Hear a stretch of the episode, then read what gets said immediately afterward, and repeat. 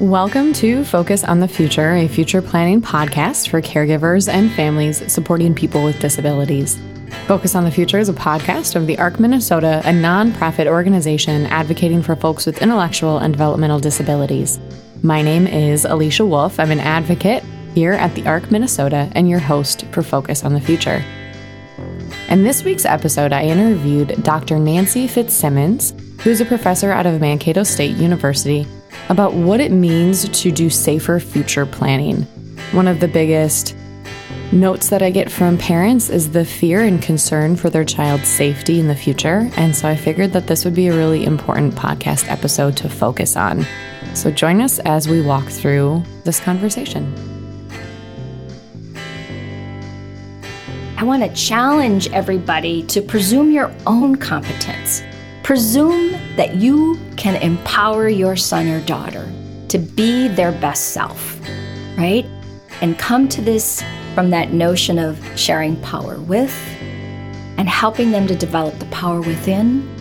And just know that for every individual, there's always something we can do to help them to be safer and to live a happier, healthier life.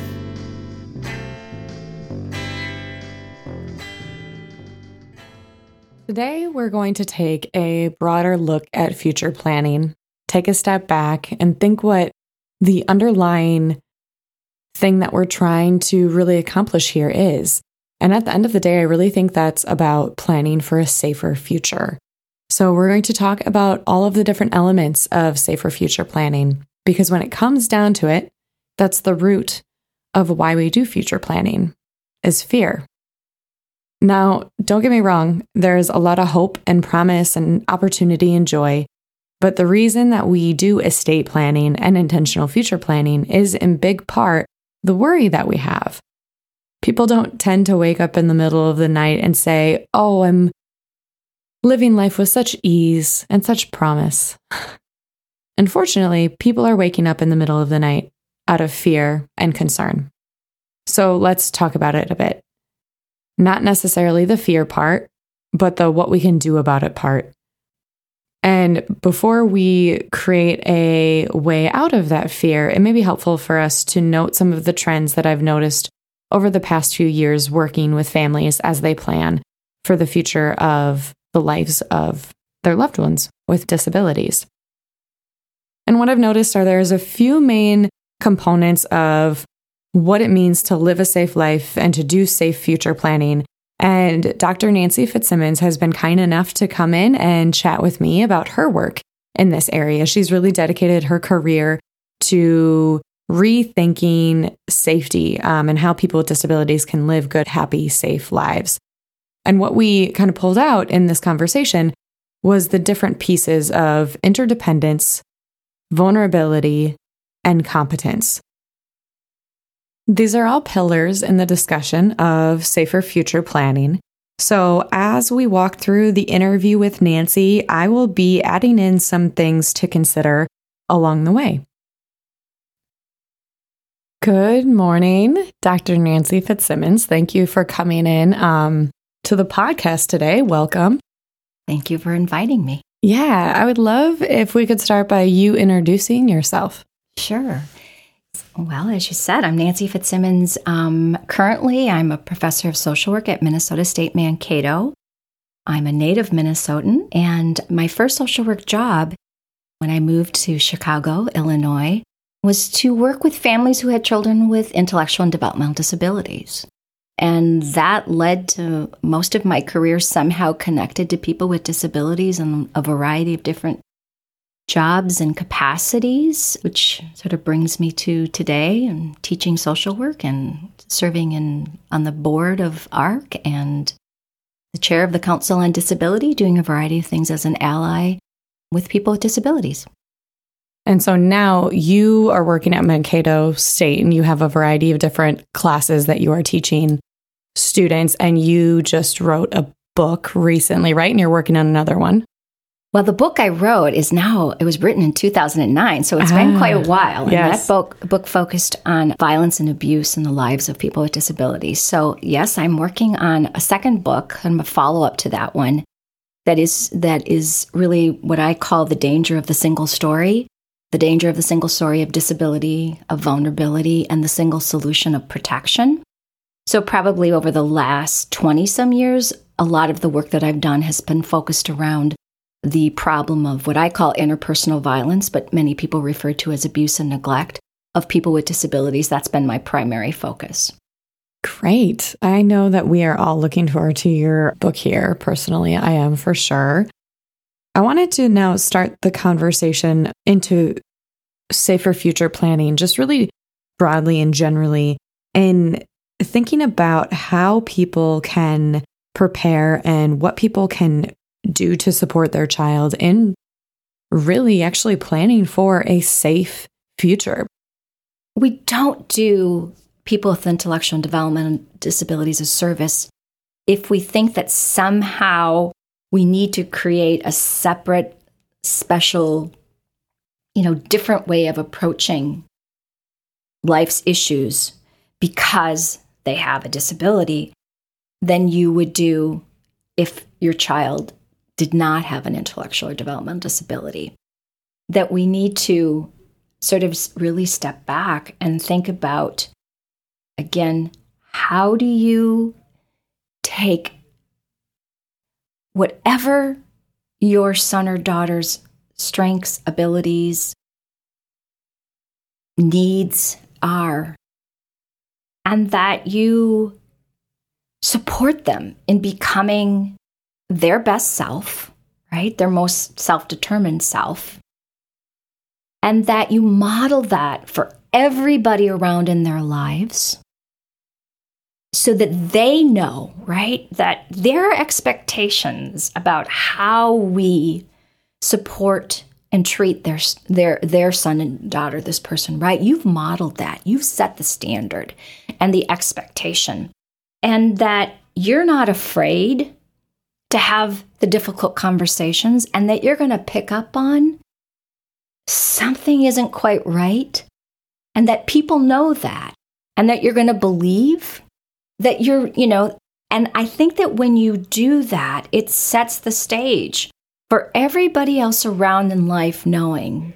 Uh, again, I'm either going to get on board and support this person in the way from a place of respect and supporting their assertiveness and supporting them as a, as a complete human being, or I'm not. And if I don't, people are going to notice. And they're going to they're going to hold me accountable. They're going to hold the system accountable. And that that individual is going to be supported and having their best life. Um, so we just, you know, I want to challenge everybody to presume your own competence. Presume that you can empower your son or daughter to be their best self, right?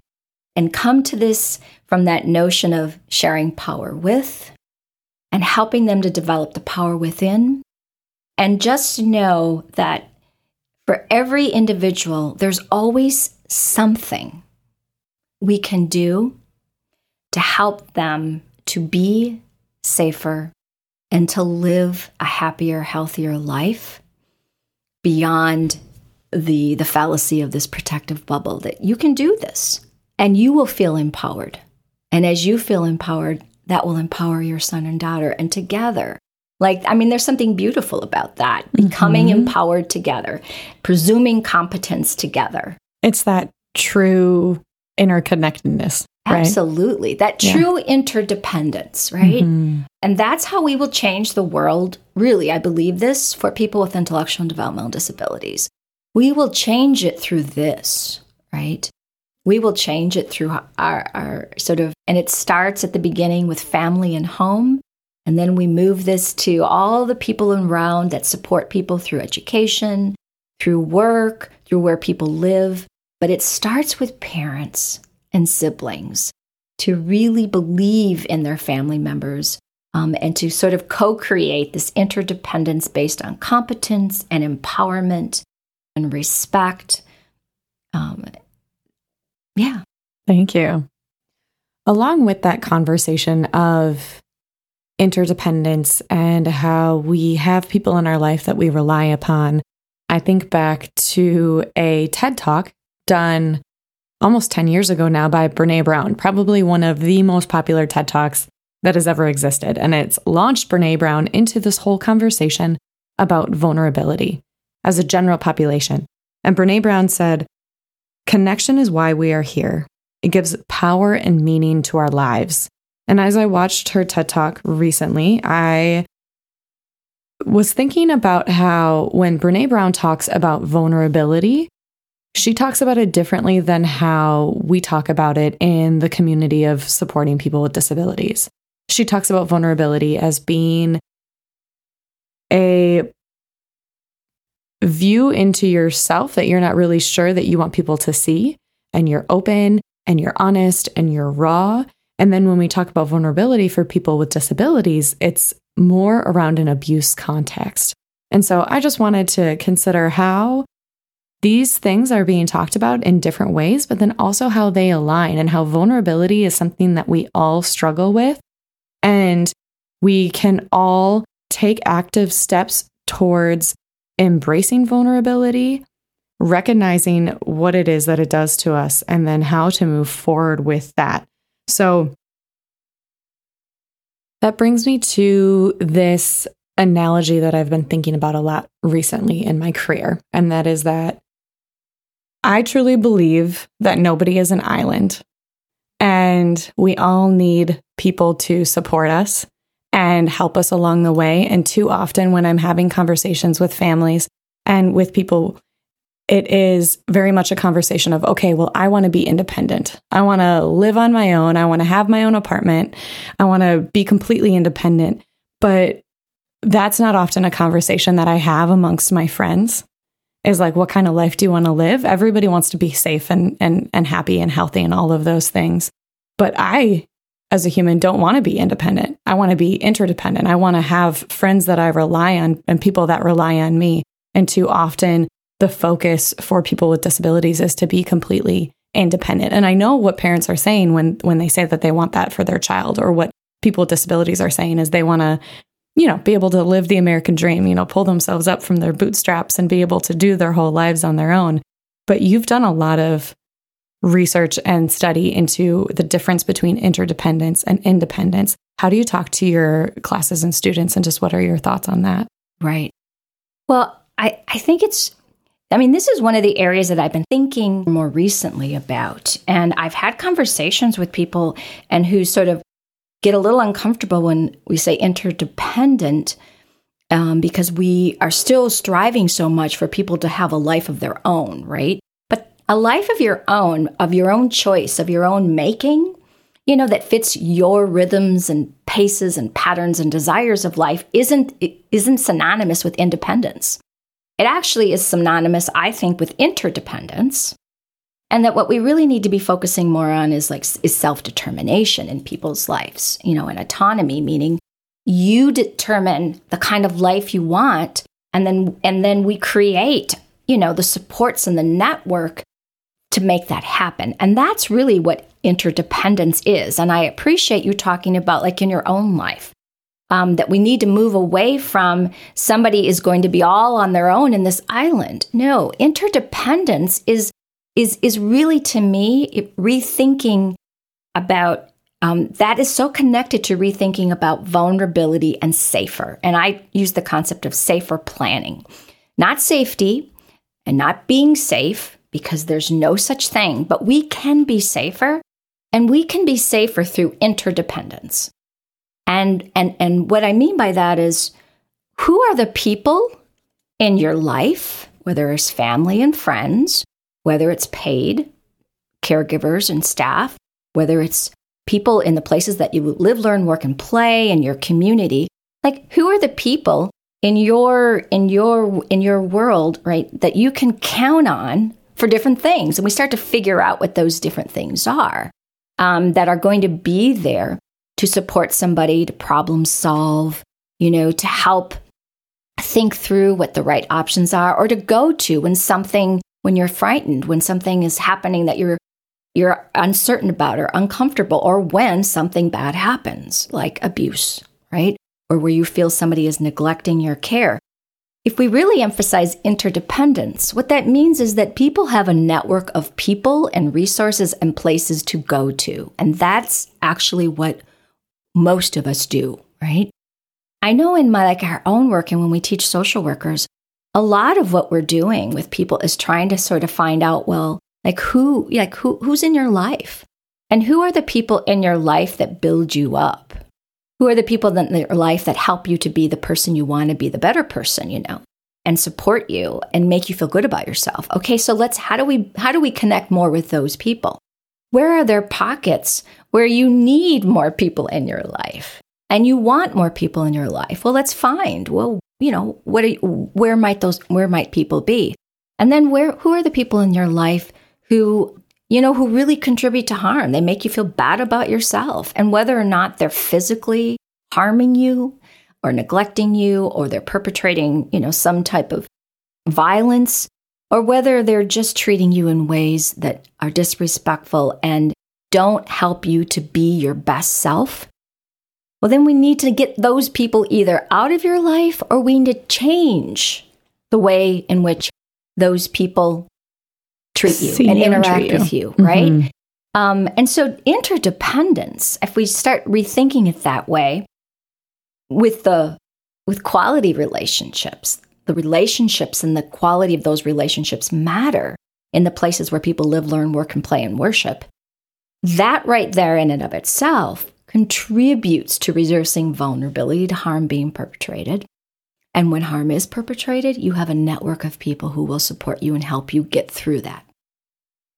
When one shares a life with people that they get joy from and feel supported from and have more of like a symbiotic relationship with, they feel more empowered to make their own choices and I know that I've seen it in my own personal life when I have people in my life that encourage me and believe in me, then I am more able to follow my dreams and to feel supported because I know that if I fail or if something goes wrong, I have people to reach out. And basically, that's what Nancy and I are talking about in this whole interview. Now, the next piece that we are going to move into is the conversation about vulnerability. Vulnerability is something that comes up often in having a conversation about future planning uh, is the concern about vulnerability. And so this is just a slightly different way to think about it. Um, and Nancy talks a lot about how vulnerability at the core of it is really power.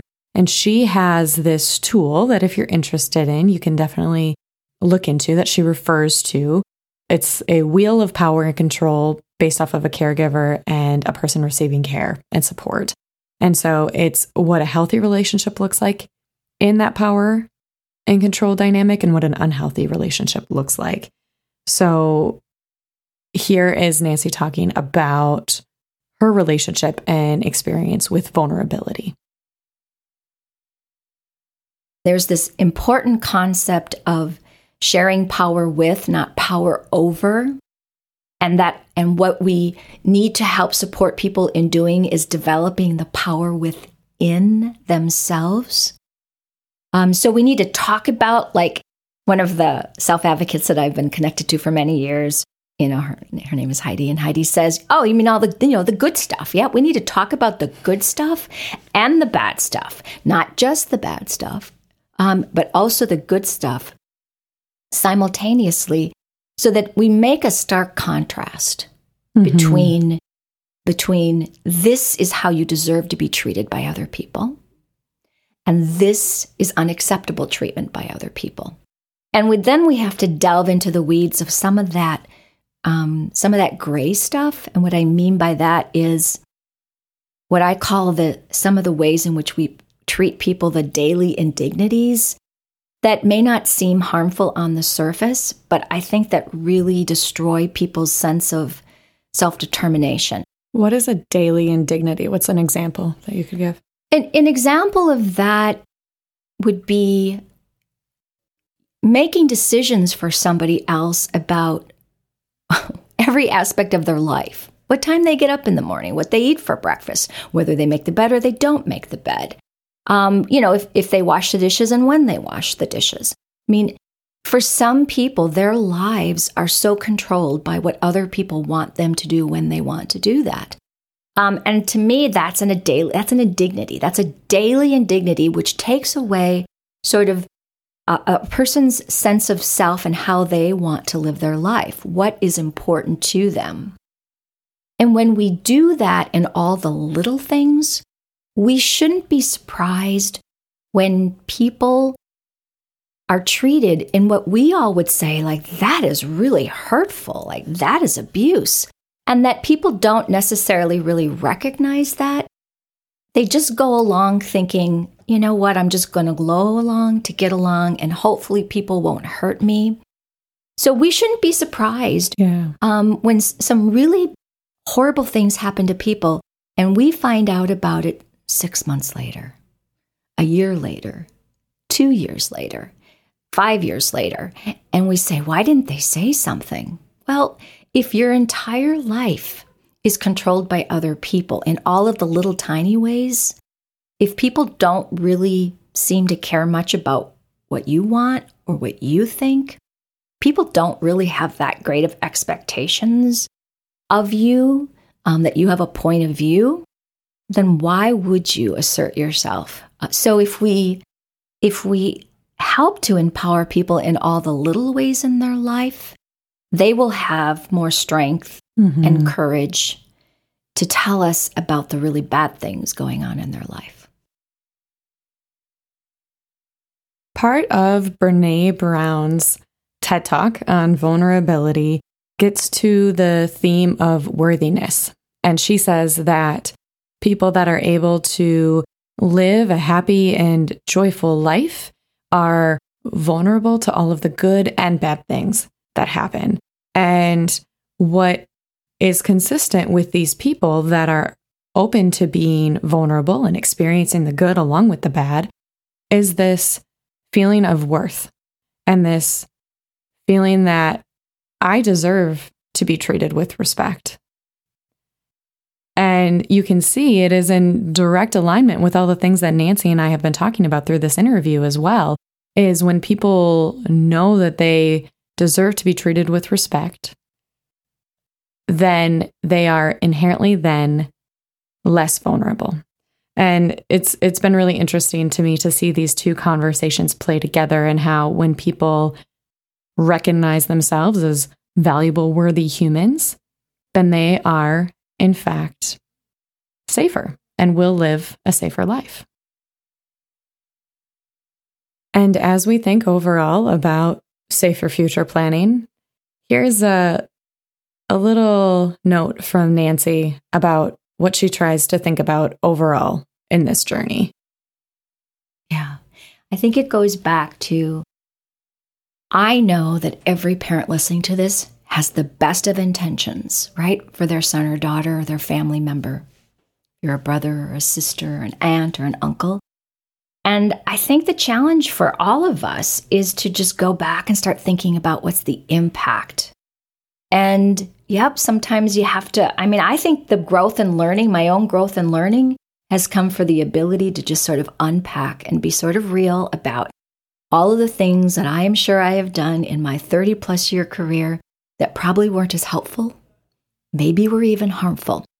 But there's a quote by Dr. Maya Angelou that is something like, I did then what I knew then, and when I knew better, I did better. And to me, I just try to live by that. Like, you know, as I know better, I do better. And I think that that's just the way that I think we need to approach this.